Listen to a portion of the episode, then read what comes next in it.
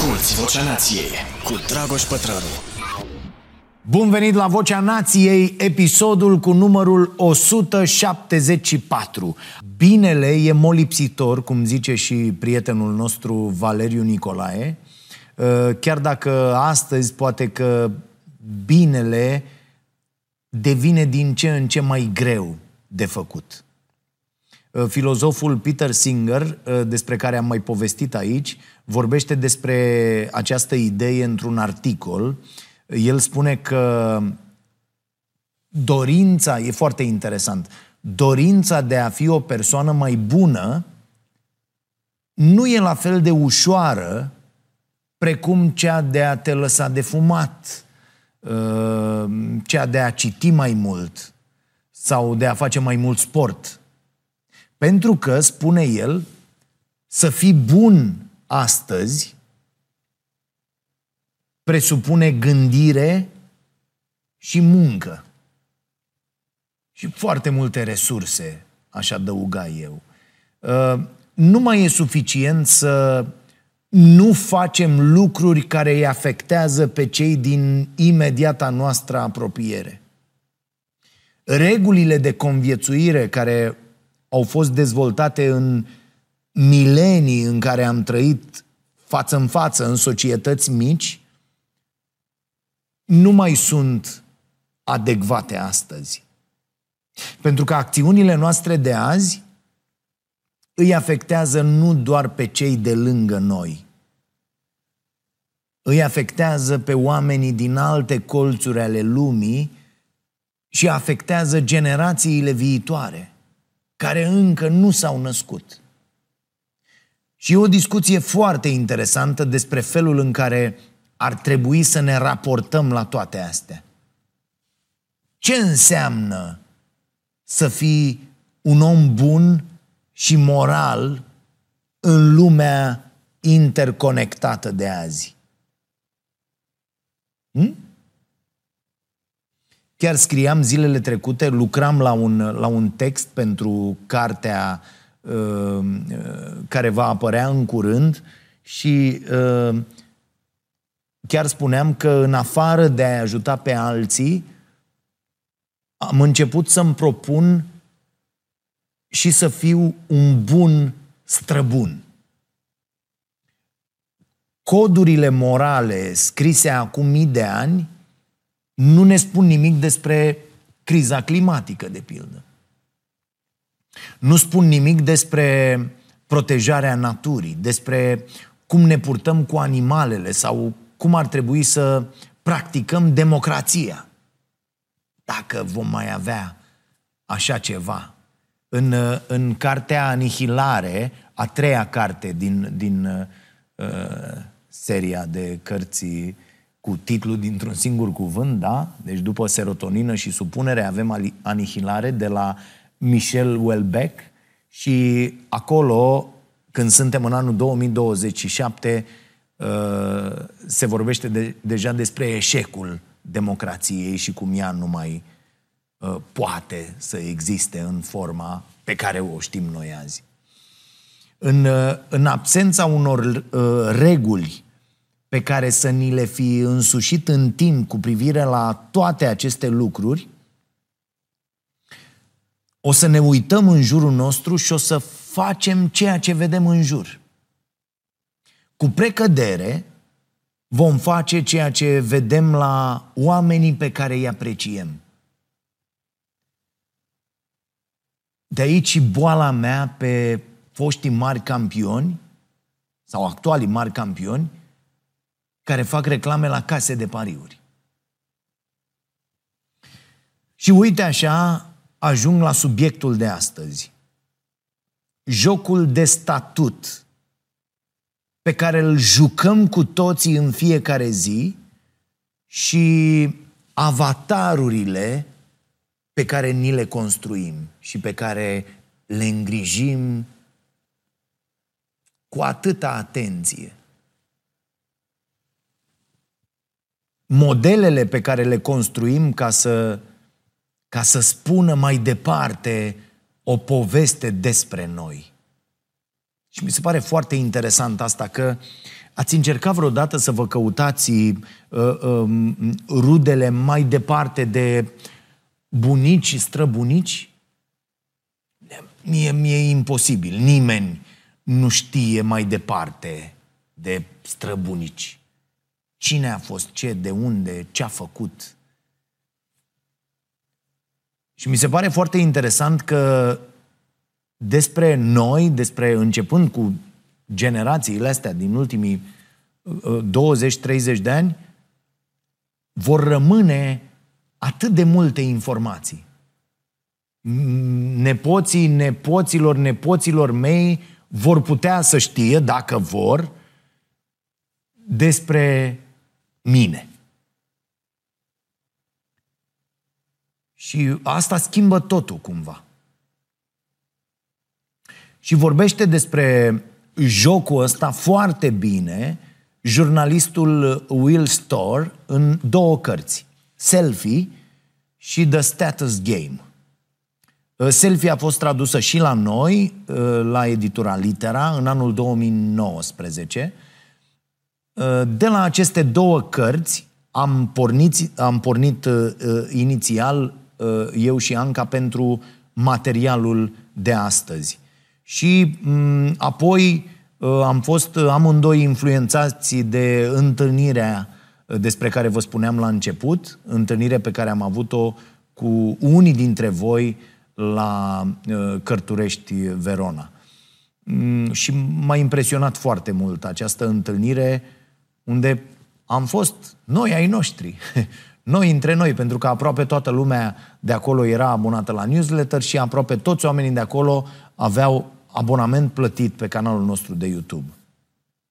De-aia zic, fără voi n-am fi și vă mulțumim foarte mult. Am avut o discuție despre sănătate care s-a dus, așa cum ar trebui să fie și normal, ori de câte ori vorbim despre sănătate și înspre sănătate mentală. Uh, au fost în sală foarte mulți tineri preocupați de, de cum îi modelează, fără să-și dea seama, tot acest timp petrecut în online, toată atenția lor concentrată acolo. Atenție care de cele mai multe ori îi transformă în produse. Noi suntem, nu, nu cred că spun asta suficient, noi suntem pe rețelele sociale produsele. Uh, au fost în sală oameni preocupați de felul în care ne afectează pe noi toți imaginile din online, uh, care ne arată constant uh, niște oameni pe care îi percepem ca fiind perfecți, având corpuri perfecte, vieți perfecte. Ideile despre cum ar trebui să arătăm, să vorbim, să ne purtăm, sunt profund modelate de culturile în care trăim, de societățile în care ne-am născut, de ceea ce vedem în jurul nostru. Ideile ne sunt cu precădere influențate de ceea ce vedem la oamenii cunoscuți, la ceea ce numim astăzi influenceri. Oamenii ăștia pe care îi urmărim nu modelează doar cultura în care trăim, ci și ideile noastre despre ce fel de oameni vrem să fim. De-aia personaje precum uh, uh, frații Tate sunt atât de periculoase pentru tinerii din ziua de azi. Creierul nostru preia uneori, chiar și în mod inconștient, semnele, semnalele care indică succesul cuiva. Dacă cineva vorbește mai tare într-o încăpere și pare că e persoana care domină o conversație, vom vrea, repet, la nivel inconștient de multe ori, să imităm tonul vocii acelei persoane. Uh, studiile arată că încă de când suntem bebeluși, începem să imităm acele persoane care ne par cele mai competente sau Uh, uh, cele mai de succes, persoanele care domină. Pentru că jucăm constant acest joc al statutului, un joc al reputației. Viața e un joc. Așa începe și uh, Store, cartea The Status Game. Și uh, uh, toată lumea joacă un joc ale cărei uh, uh, ale cărui, pardon, ale cărui reguli există în interiorul nostru. Ca toate celelalte organisme de pe această planetă, oamenii au evoluat să supraviețuiască și să se reproducă. Evoluția ne-a făcut să înțelegem că aceste două scopuri depind de integrarea noastră într-o comunitate care să ne susțină fizic și psihic. Însă odată ce intrăm într-un grup, nu ne mulțumim să rămânem pe pozițiile din spate, la, la baza scării. Unii așa sunt croiți, dar cei mai mulți nu. Vrem să fim importanți, vrem să fim acceptați, uh, vrem ca uh, oamenii din jur uh, să ne, să ne recunoască valoarea. Uite, de-aia vedeți în România atâția interlopi care după ce au făcut mulți bani dând în cap la lume, cum se spune, acum sunt mari dezvoltatori imobiliari au lăsat acea viață în spate, sponsorizează copii sărmani, merg la filarmonică. Aceleași resorturi sunt și aici. Vrem atenție. Iar ca să o obținem, o să ne chinuim să arătăm exact ca acel model standard al omului perfect. În cartea Selfie, Will Storr argumentează că în ultimii ani a apărut un model standard pentru cum ar trebui să arate un om perfect. Și spune, el ar trebui să arate așa, să fie extrovertit, slab, frumos, individualist, optimist, muncitor, să aibă o stimă de sine crescută, un spirit antreprenorial și neapărat o cameră bună care face selfie-uri. Hmm? Cum e? Câte, câte bifați. Sigur că toată imaginea asta face foarte mult rău. Toate aceste calități sunt puse în sarcina unui om. Ni se, ni se induce ideea că în interiorul nostru avem tot ce e nevoie pentru a atinge succesul. Iar dacă eșuăm, ei bine, e ceva în neregulă cu noi. E în totalitate vina noastră. Dacă credeți că voi nu faceți parte din jocul ăsta al statutului și al uh, imitării modelului omului perfect, uh, gândiți-vă la felul în care, nu știu, alegeți pozele pe care să le postați pe platforme, pe rețelele sociale, le alegeți pe cele în care arătați rău? E, uite, pe mine mă amuză chestia asta. Uh, mă mai ceartă lumea, puteți să vă uitați pe comentarii la, la uh, pozele pe care le pun, că, domne, uh, prea pun poze așa la care nu mă uit un pic, uh, mm, prea, prea poze așa, cum să zic, cum mă prinde momentul în care fac poza, cu toate defectele mele fizice, de care eu altfel sunt foarte mândru, adică eu n-am o problemă de care zic, bă, și nu, nu, nu există așa ceva uh, uh, pentru mine. Ăsta sunt, altul mama nu mai face, cum se zice. Dar cei mai mulți oameni și, și eu până acum ceva timp, când uh, eram mult, mult, mult mai prost decât sunt azi, uh, cei mai mulți oameni nu sunt așa. Și aici e o problemă pentru că tinerii nu pot fi așa. Tinerii din ziua de azi au o mare problemă pentru că resimt o presiune fantastică din partea celor din jur, iar asta îi obligă cumva să arate mereu bine, să, să dea bine public atunci când pun o fotografie undeva, pentru că sunt permanent judecați și sancționați. Lumea astăzi este incredibil de rea. Incredibil de rea. Mai ales cei care au sunt foarte, foarte răi. Sigur că secretul e să nu-ți pese, să nu dai doi bani pe ce spun alții despre tine, despre felul în care arăți, câtă vreme tu știi că ești un om bun. Dar, din păcate, nu ne creștem copiii cu aceste idei, iar ei ajung prizonierii acestor concepții idiote care guvernează lumea de azi. La fel, gândiți-vă ce fel de informații despre voi dați mai departe pe aceste platforme.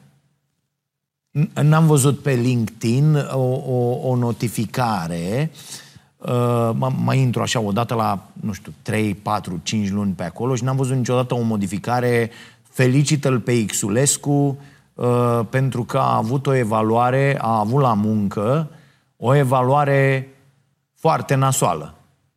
Da? Nu, nu povestește nimeni niciodată despre momentul în care a avut o evaluare nasoală, proastă la locul de muncă. Da? Oamenii spun, mi-am schimbat locul de muncă, am fost promovat, am făcut, am dres, nu, nu lucruri, nu postează nimeni. Am fost dat afară, sunt șomer. Și vedeți, mulți dintre noi facem toate lucrurile astea involuntar. Pentru că, așa cum zice și, și Stor, jocul ăsta de statut e unul ale cărui reguli ne sunt scrise în evoluție. Chiar dacă de-a lungul timpului felul în care am jucat s-a tot schimbat. Ceea ce trebuie să faci azi ca să câștigi la acest joc n-are nimic în comun cu ceea ce erau nevoiți să facă Uh, vânătorii cu legători. Autorul face o analiză a perioadei de timp în care a apărut ideea din prezent despre cum arată perfecțiunea și o leagă de momentul în care specia umană a început să se desprindă de legătura ei cu natura. Momentul în care am început să nu ne mai vedem ca fiind parte din, din natură, ci să ne vedem ca niște ființe care domină lumea naturală. Înainte de secolul XIX și înainte de tot progresul ăsta tehnologic, științific, oamenii depindeau foarte mult de mediul înconjurător. Depindeau aproape direct de mâncarea pe care reușeau să o culeagă sau să o cultive cu propriile puteri. Orice copil pe care îl făceai însemna uh, uh, forță de lucru în plus pentru familie. Mm, oamenii depindeau de sănătatea solului, de vreme. Uh, vorbește foarte mult despre asta și Jason Hickel uh, în Less is More. Am vorbit despre cartea asta mult aici. E, după secolul al XIX-lea, mediul a încetat să ne mai modeleze. Locul lui a fost luat de, de, ați ghicit, de economie. Mamă ei de economie. Oamenii care nu mai depindeau de natură erau de acum responsabili pentru propria viață și pentru propriul succes. Și uite așa au apărut uh, cărțile de dezvoltare personală. Pentru că dacă totul stă în puterile tale, dacă ține doar de tine să faci orice îți propui pe lumea asta, atunci înseamnă că poți să înveți să fii de succes. Trebuie doar să cumpere această carte în care eu îți explic toate secretele. E, de la un punct încolo, totul în această mare industrie a dezvoltării personale e un mare bullshit care te face de multe ori din om neom. Ține, uh, uh, ni, se, ni se pune în față ideea asta că domne, ești doar tu. Tu, tu, tu singur, singur, fără nimeni, tu, tu poți, poți să o faci. Și încerci. Și uh, te uiți pe platformele sociale. Și ai această senzație că alții reușesc. Deci, e o problemă cu tine. E doar vina ta, nu? Așa ai citit în cărți. Că tu nu poți fi ca ei, oamenii de succes. Și de aici, normal, apar frustrarea, anxietatea, depresia, toate sentimentele astea de, de zădărnicie. Că, bă, orice aș face, nu pot fi atât de bun, nu pot ajunge la acel nivel. Problema e că, de fapt, toată povestea asta cu, dacă vrei, poți, e o mare minciună. Sunt extrem de rare cazurile în care chiar poți să faci schimbări de unul singur sau de una singură. Ai nevoie de comunitate, ai nevoie de acea infrastructură care să facă schimbările ușoare. Arhitectura alegerilor, așa cum numește Richard Thaler. E, e foarte importantă această arhitectură a alegerilor. Arhitectura pe care o avem acum, cea orientată înspre un singur scop, cel al creșterii economice permanente și cu orice preț, n-are cum să ne ducă în mod natural la ceva bun, la ceva mai bun. N-are cum să ne ducă pe drumul către sănătate, fie că vorbim despre sănătatea persoanelor, a societăților sau a planetei. Uite, eu pot spune despre mine că sunt o persoană de succes. Am ajuns de la a nu avea nimic ă, să nu mai am problema zilei de mâine, a anilor care urmează. Pot să am deja un trai decent cu ceea ce am. Dar eu, fără un grup de suport consistent, chiar dacă am avut mari probleme în uh, uh, uh, copilărie, fără un grup de suport consistent, fără niște oameni extraordinari care mi-au marcat existența, uh,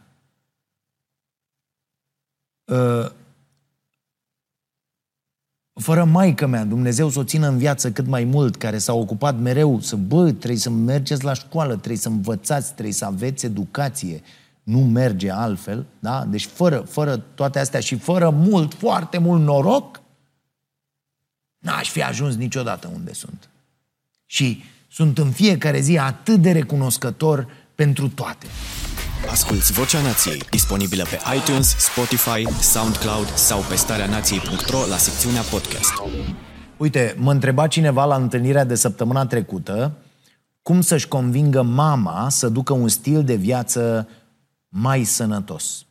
O mamă care are un loc de muncă foarte stresant, lucrează la primărie, deci și care atunci când ajunge acasă, seara, după o zi foarte grea, vrea doar să stea pe canapea, să se uite la, la ceva, la filme, la emisiuni și să uh, mănânce niște dulciuri. E, deja aici a apărut elementul care o să o împiedice pe această mamă să facă schimbările bune. Stresul de la locul de muncă. Cum, cum rezolve asta? Sigur, într-o lume ideală, renunțând la acel loc de muncă. Așa veți spune. Dar nu toată lumea, sau foarte puțini își permit să facă așa ceva. Să lase un loc de muncă. oamenii de peste o anumită vârstă pf, se tem și au dreptate să se teamă, se, se tem că nimeni nu-i mai angajează. Apare această teamă de necunoscut apoi. Oricât ar vrea cineva să se ajute singur și oricât ar vrea cei din jur să ajute acea persoană oferind sprijin moral, schimbarea o să fie, dacă nu imposibilă, al naibii de, de, de greu de făcut. Unde trebuie lucrat, de fapt, este la infrastructură, la infrastructura socială, la infrastructura umană, cum ziceam. Trebuie să, trebuie să ne întrebăm de ce a devenit aproape o regulă generală că munca produce foarte mult stres. Hm? Tot de la economie ni se trage, tot de la nenorocirea asta cu productivitatea și cu profitul cu orice preț ni se trage, bineînțeles. Dar de ce permitem în continuare, rezultatele studiilor sunt clare, ne face foarte rău treaba asta, stresul de peste zi. De ce permitem existența unor locuri de muncă stresante, care ne îmbolnăvesc? Cum ne afectează asta la nivel de, de societate? Ce putem face ca să tratăm cauza stresului și nu efectul? Să mergem să luăm pum de pastile sau să mergem la terapeuți toată ziua. Nu că n-ar trebui să, să, să mergem. Trebuie să mergem când avem probleme. Trebuie să cerem ajutor. Apoi, cum putem contribui la construcția unei infrastructuri mai bune? Astea sunt întrebări la care ar trebui să găsim un răspuns și să acționăm în consecință. Uite, faceți parte dintr-o echipă la muncă, mergeți de mâine și adunați pe toți și spuneți-le, bă, eu în calitate de șef sau de membru al acestei echipe, vă propun să începem dracului să facem lucrurile fără să ne mai stresăm în halul ăsta ca tâmpiții unii pe alții. Vreți? Vă spun eu că toată lumea o să vrea. O să găsiți și niște tâmpiți care nu vor. Dar cam toată lumea își dorește asta. Hai bă să, să încercăm să lucrăm, să livrăm ce ne cer ăștia, colaborând. Nu stresându-ne ca proștii unii pe alții. Suntem împreună aici.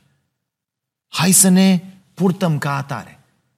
Și vă zic eu, cu, cu, cu fiecare insulă de asta care la un moment dat ajunge și să unește cu alta și cu alta și cu alta, putem face schimbări incredibile. Peste tot.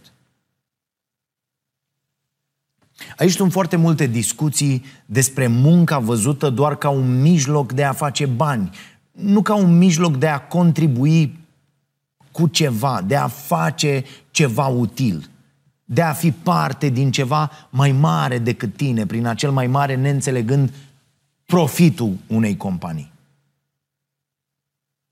Apoi, există deja o, o întreagă literatură despre munca văzută ca o obligație pentru supraviețuire. Nu mai trebuie să fie vorba despre asta.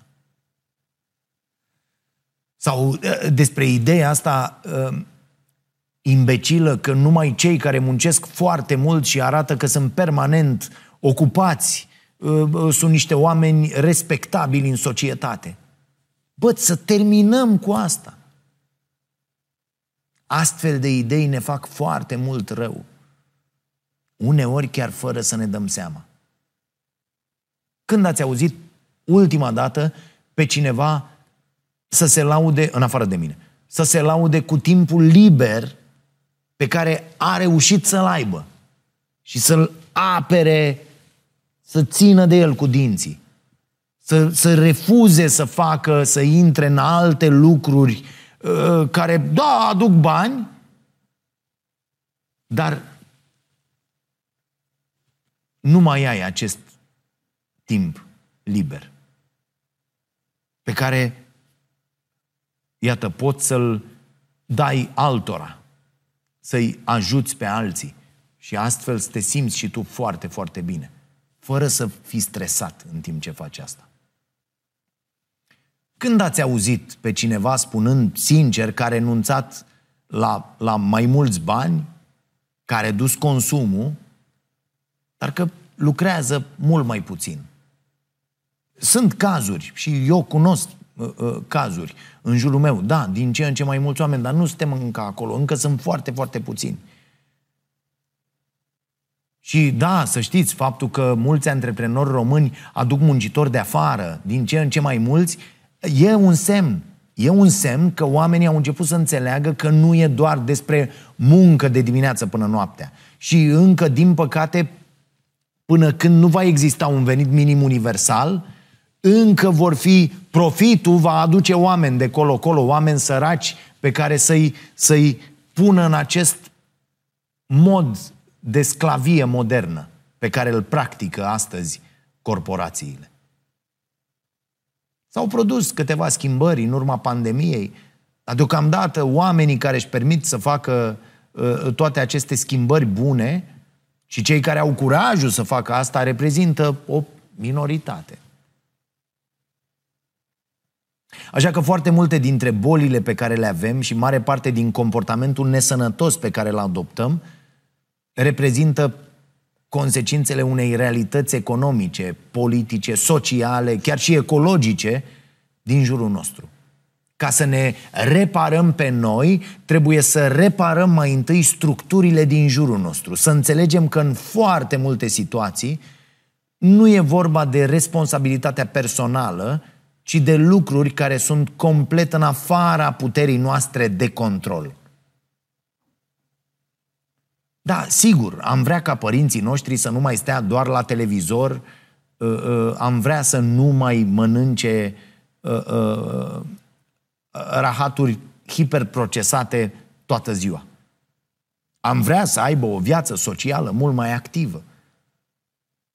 Foarte mulți dintre tinerii cu care mă întâlnesc mă întreabă cum îi pot ajuta pe cei din jurul lor să meargă, să, să intre pe drumul ăsta către sănătate. Dar ce alternative au în mod real părinții voștri? Îi întreb de multe ori. Ce, ce infrastructură există în jurul lor? Ce pot ei să facă în timpul lor liber? Există, de pildă, teatre în orașele în care părinții voștri locuiesc? Teatre unde să nu ai cinci piese pe an. Au acești oameni acces facil la cărți? Există uh, uh, nu doar librării, ci și biblioteci pe lângă ei, accesibile, care sunt dotate, într-adevăr, nu doar cu moara cu noroc. Cum e, cum e orașul respectiv construit? Există un, un parc în imediata apropiere? Au acești oameni unde să se plimbe? Cât de mare e zgomotul produs de trafic? Câtă poluare există? Cât de înguste sunt trotuarele? Și așa mai departe. Toate astea sunt elemente din afara responsabilității personale, dar care au o influență uriașă asupra comportamentului oamenilor, asupra alegerilor lor și, în final, asupra stării de bine. Am prieteni uh, uh, uh, pe care îi mai urmăresc și văd poze pe care ei le pun în niște plimbări extraordinare, niște peisaje fantastice, pentru că au norocul să locuiască în, în orașe sau în tot felul de, de uh, uh, comunități din zone excelente. Da, sunt niște oameni norocoși din punctul ăsta de vedere. Dar foarte mulți nu au aceste posibilități.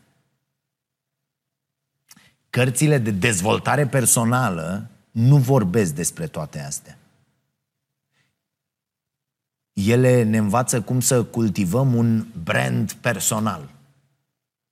Până la urmă asta facem cu toții pe platforme, nu? Cultivăm acest brand, ne comercializăm viața de zi cu zi și devenim competitori, nu? Concurăm între noi pentru cele mai multe reacții. Mi-aduc aminte că cu 10 ani eram fiert, fiert, stăteam și mă uitam la ala. Eu, uite, uite, uite, uite. Această caracteristică a platformelor sociale contribuie măcar la o parte din pierderea noțiunii de solidaritate, de colectivitate, de împreună. Când te transformi într-un brand, toată lumea devine un spațiu în care trebuie să lupți ca să fii tu primul. Să câștigi tu competiția care există de multe ori doar în mintea ta proastă. Vă spun asta, știu din proprie experiență. Foarte mult timp, în mintea mea proastă, a existat. Această competiție pe care o regăsesc acum, uitându-mă la ce postează foarte mulți oameni. Milioane de, de utilizatori se comportă astfel pentru că tocmai asta exploatează algoritmii. Și tocmai asta m-a făcut pe mine să, să reduc la minimum activitatea pe rețelele sociale. Dacă, dacă n-aș fi acolo, n-ați ști ceea ce fac. Deci trebuie să fiu acolo unde este publicul, nu? Ca să-l informez măcar de ceea ce fac împreună cu el și pentru. În cartea Selfie, Store spune că trăim în epoca selfie-ului. Are niște statistici, mă rog, o idee mai vechi, dar probabil că sunt încă uh, relevante. În urmă cu vreo 10 ani, fiecare a treia poză din telefonul unui adolescent era un selfie. Acum probabil că fiecare a doua. Uh, uh, poate părea inofensiv, însă el spune că asta arată că devenim tot mai individualiști. Vorbește despre asta și uh, uh, uh, David Brooks în uh, uh, cartea Drumul către caracter. Am mai povestit aici, nu e, nu e tradusă încă la noi, din ce știu eu. Brooks vorbește despre această cultură a individualității care e tot mai predominantă în prezent și care pune accent pe tot ce înseamnă succes exterior, adică pe felul în care te percep alți oameni. Ce loc de muncă ai, câți bani câștigi, unde locuiești, cum te îmbraci, ce telefon ai, ce mașină și așa mai departe. Știți foarte bine. Dorința de a acumula bunuri și statut erodează abilitatea de a avea, de a avea vieți interioare cu sens. Trăim încă, și nu știu cât vom mai putea să facem asta, în cultura marelui eu. O lume în care, începând de la, de la grădiniță, da? Nu mai vorbesc mai departe, în școală, la liceu, la facultate, în afaceri, da? până la tot felul de alte organizații, peste tot e promovată o cultură orientată înspre eroi, înspre oamenii care reușesc totul de unii singuri, oamenii independenți, ambițioși. Tot contextul ăsta nu face decât să perpetueze ideea cu care copiii pleacă deja din școli. Nu ai voie să greșești. Greșeala e pedepsită. Școala noastră, tocmai asta nu-ți permite să greșești. Mediul online, la fel, nu-ți permite să greșești. Dacă greșești, nu mai poți fi erou. O singură remarcă greșită, o singură postare în care n-ai spus ce trebuie, în care nu te-ai îmbrăcat cum trebuie, în care n-ai arătat cum trebuie, poate să ajungă în câteva secunde la sute de mii, milioane de oameni. Și Stor încheie zicând așa, am putea să credem că suntem produsul propriilor decizii și experiențe. Fals. Adevărul e că persoana care ajungem să fim nu depinde doar de liberul arbitru de deciziile noastre. Cultura joacă un rol uriaș în modelarea noastră. Iar imaginea pe care vrem să o imităm, imaginea omului perfect, e modelată de influențele din jurul nostru. Așa că autorul propune câteva reguli care să facă jocul ăsta de statut mai bun, n-aș spune mai bun, mai uman, și care să ne ajute să ne îmbunătățim în cele din urmă viața și relațiile cu cei din jur. E toate regulile astea izvorăsc din faptul că acest joc, jocul de statut, în care de fapt nici măcar nu suntem noi personajele, ci avatarurile noastre, jocul așadar există doar în imaginație. Așadar, le iau pe rând 1. Foarte important. Și sunt sigur că cu toate problemele lui, eu am moștenit chestia asta de la taică miu. Uh, să emanăm căldură, sinceritate și competență, dacă avem, în fața celorlalți participanți la joc. Apoi, să construim mici momente de prestigiu. Asta are legătură cu ce spuneam și data trecută. Trebuie să facem eforturi să depășim instinctul ăsta de a, re, de a reacționa agresiv, de a... Eu lucrez extraordinar de mult cu mine la, la, la treaba asta, de, de a vorbi pe un ton de superioritate, chiar și atunci când simțim că persoana din fața noastră ar merita asta. Și în loc să urlăm, cum fac eu de multe ori ca bou, ă, ă, de pildă la o persoană dintr-un call center, pentru că avem noi nu știu ce problemă cu un produs, să oferim în schimb respect și o recunoaștere a eforturilor de a ne rezolva problema. 3. Să încercăm să jucăm mai multe jocuri. Nu doar unul. Asta e foarte importantă, vă spun. E vorba și despre acele curbe despre care vorbea Charles Handy în cartea a doua curbă. Cu alte cuvinte, să nu ne identificăm cu o singură chestie, cu un singur lucru, cu o singură activitate. Să nu ne legăm toată viața de o singură idee, de un singur obiectiv. Bunicul meu, vă fac o mărturisire, bunicul meu, Dumnezeu să-l ierte, a lucrat, uh, uh, bunicul meu din partea tatălui, a lucrat timp de 24 de ani, zi de zi și noapte de noapte aproape, la un sistem original, deci nou, sistem de stenografiere. E un sistem de scriere prescurtată uh, uh, care s-a folosit până la apariția reportofoanelor, uh, calculatoarelor și așa mai departe. Deci când trebuia să iei notițe repede și n-aveai cum, pentru că nu puteai să, să, să înregistrezi. 24 de ani a făcut asta și a fost gata cu el, se numește sistemul Pătraru, este, a, am, avem o SIM pe el și în momentul ăla au apărut calculatoarele și reportofoanele și toate aceste obiecte care au anulat munca de 24 de ani a acestui om, el doar asta a făcut. Într-un an a murit.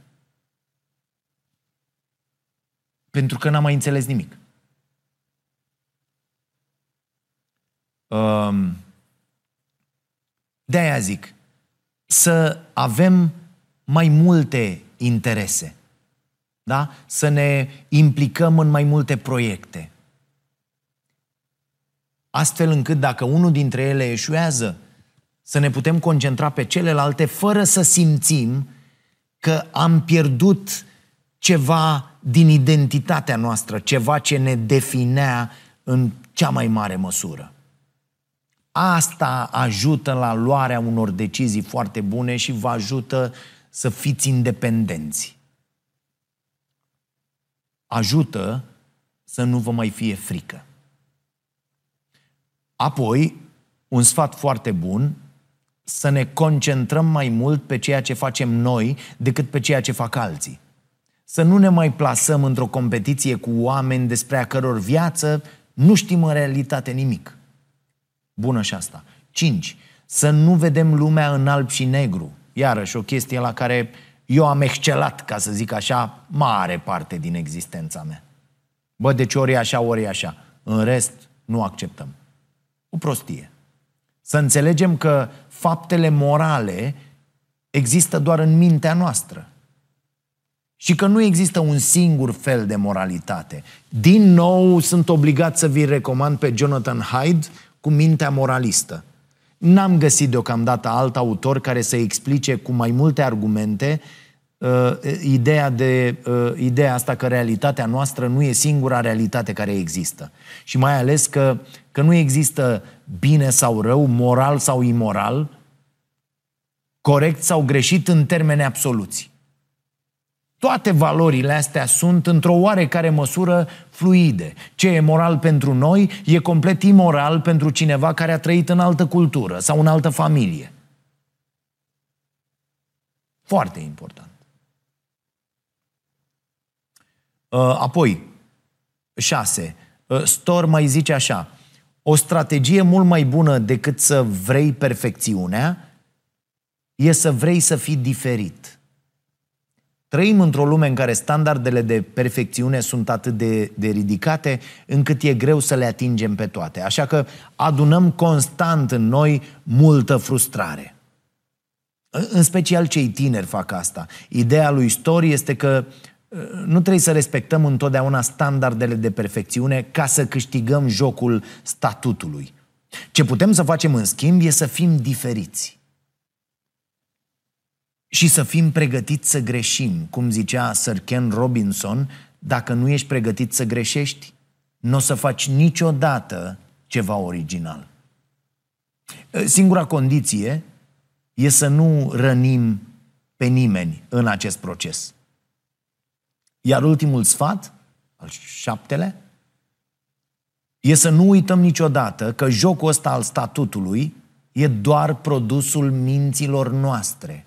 E o conspirație la care toți luăm parte ca să ne simțim importanți. Imediat ce nevoile de bază ne sunt satisfăcute, începem acest joc. Și chiar dacă e imposibil să renunțăm la el, trebuie să fim realiști, e important să fim conștienți că el există, să ne analizăm acțiunile, să ne întrebăm de ce vrem să facem ceva, de ce vrem să obținem un anumit lucru, ce urmărim de fapt. Să începem cu de ce, așa cum am învățat de la uh, Simon Sinek. Da? Foarte frumos încheie Stor cartea spunând că în timp ce scria The uh, Status Game, la 45 de ani, și-a dat seama că nu trebuie să fie în competiție cu oamenii mai tineri decât el. Că jocul ăsta al uh, avantajelor aduse de vârstă e unul foarte, foarte plictisitor. Iar soluția e să găsești în timp alte jocuri, unele mai bune – să-ți dai seama că există lumi diferite de explorat, unele chiar mai, mai pline de sens decât cele pe care ți le întinde la picioare tinerețea, de pildă. Lumea de azi, așa cum e construită ea, ne oferă constant simboluri și imagini mm, despre ce înseamnă să câștigi acest joc de statut. Să fii mai slab, mai fericit, mai deștept, să ai cariera asta, apoi să o ai pe cealaltă, să ai atâtea like-uri la fiecare postare, atâtea share-uri. Apropo, nu uitați să dați un like și un share să mai câștigăm și noi la jocul ăsta de statut. Glumesc, desigur. Adevărul e că nimeni nu câștigă vreodată acest joc al statutului. E imposibil de câștigat. Nu-l câștigă nici cei mai bogați oameni, nici cei mai cunoscuți, nici cei mai deștepți. Așa că îl mai bun lucru pe care l-am putea face ar fi să nu căutăm o victorie finală, ci doar să facem pași mici pe un drum către mai bine. Să facem pași mici în direcția bună pentru noi și pentru cei din jur. Cum zice și uh, autorul cărții, scopul vieții nu e să câștigi, ci să joci, a nu se confunda cu să pariezi. Adevărul e că ne aflăm de cele mai multe ori într-o colaborare constantă, uneori fără ca măcar să ne dăm seama. Nu ne aflăm nici de cum într-o competiție. Uite, niște oameni care au înțeles că e despre colaborare mi-au trimis săptămâna trecută un mesaj pe Insta. E vorba despre o echipă de studenți la medicină și rezidenți, niște oameni care vor să-i ajute pe elevii de azi să promoveze examenul de admitere la facultatea de medicină. Vor să ajute gratuit, pentru că înțeleg că foarte mulți elevi nu-și permit meditație, așa că ei își pun la dispoziție experiența, priceperea și sunt dispuși să colaboreze. Profilul lor de Insta, dacă uh, vreți să deveniți medici, este Academia Viitorilor Doctori. Competiția, deci, e doar între avataruri. Când închidem avatarurile, povestea se schimbă. Dacă n-ar fi așa, n-ar funcționa nimic în jurul nostru. Cum zicea Kim Stanley Robinson în uh, cartea Ministerul pentru Viitor, când robinetele se usucă, societatea devine foarte reală. Colaborarea devine foarte reală când ne dăm seama că suntem fiecare cât o celulă dintr-un corp mult mai mare, care de fapt trebuie să fie societatea. Vă las cu ideea asta și așteptăm să ne scrieți în comentarii ideile sau cărțile despre care v-ar plăcea să mai povestim. Aici vă reamintesc cuvântul anului 2023 la fabrica asta, la Starea Nației, este împreună. Să vă fie bine și, dacă puteți, să le faceți bine și celor din jur.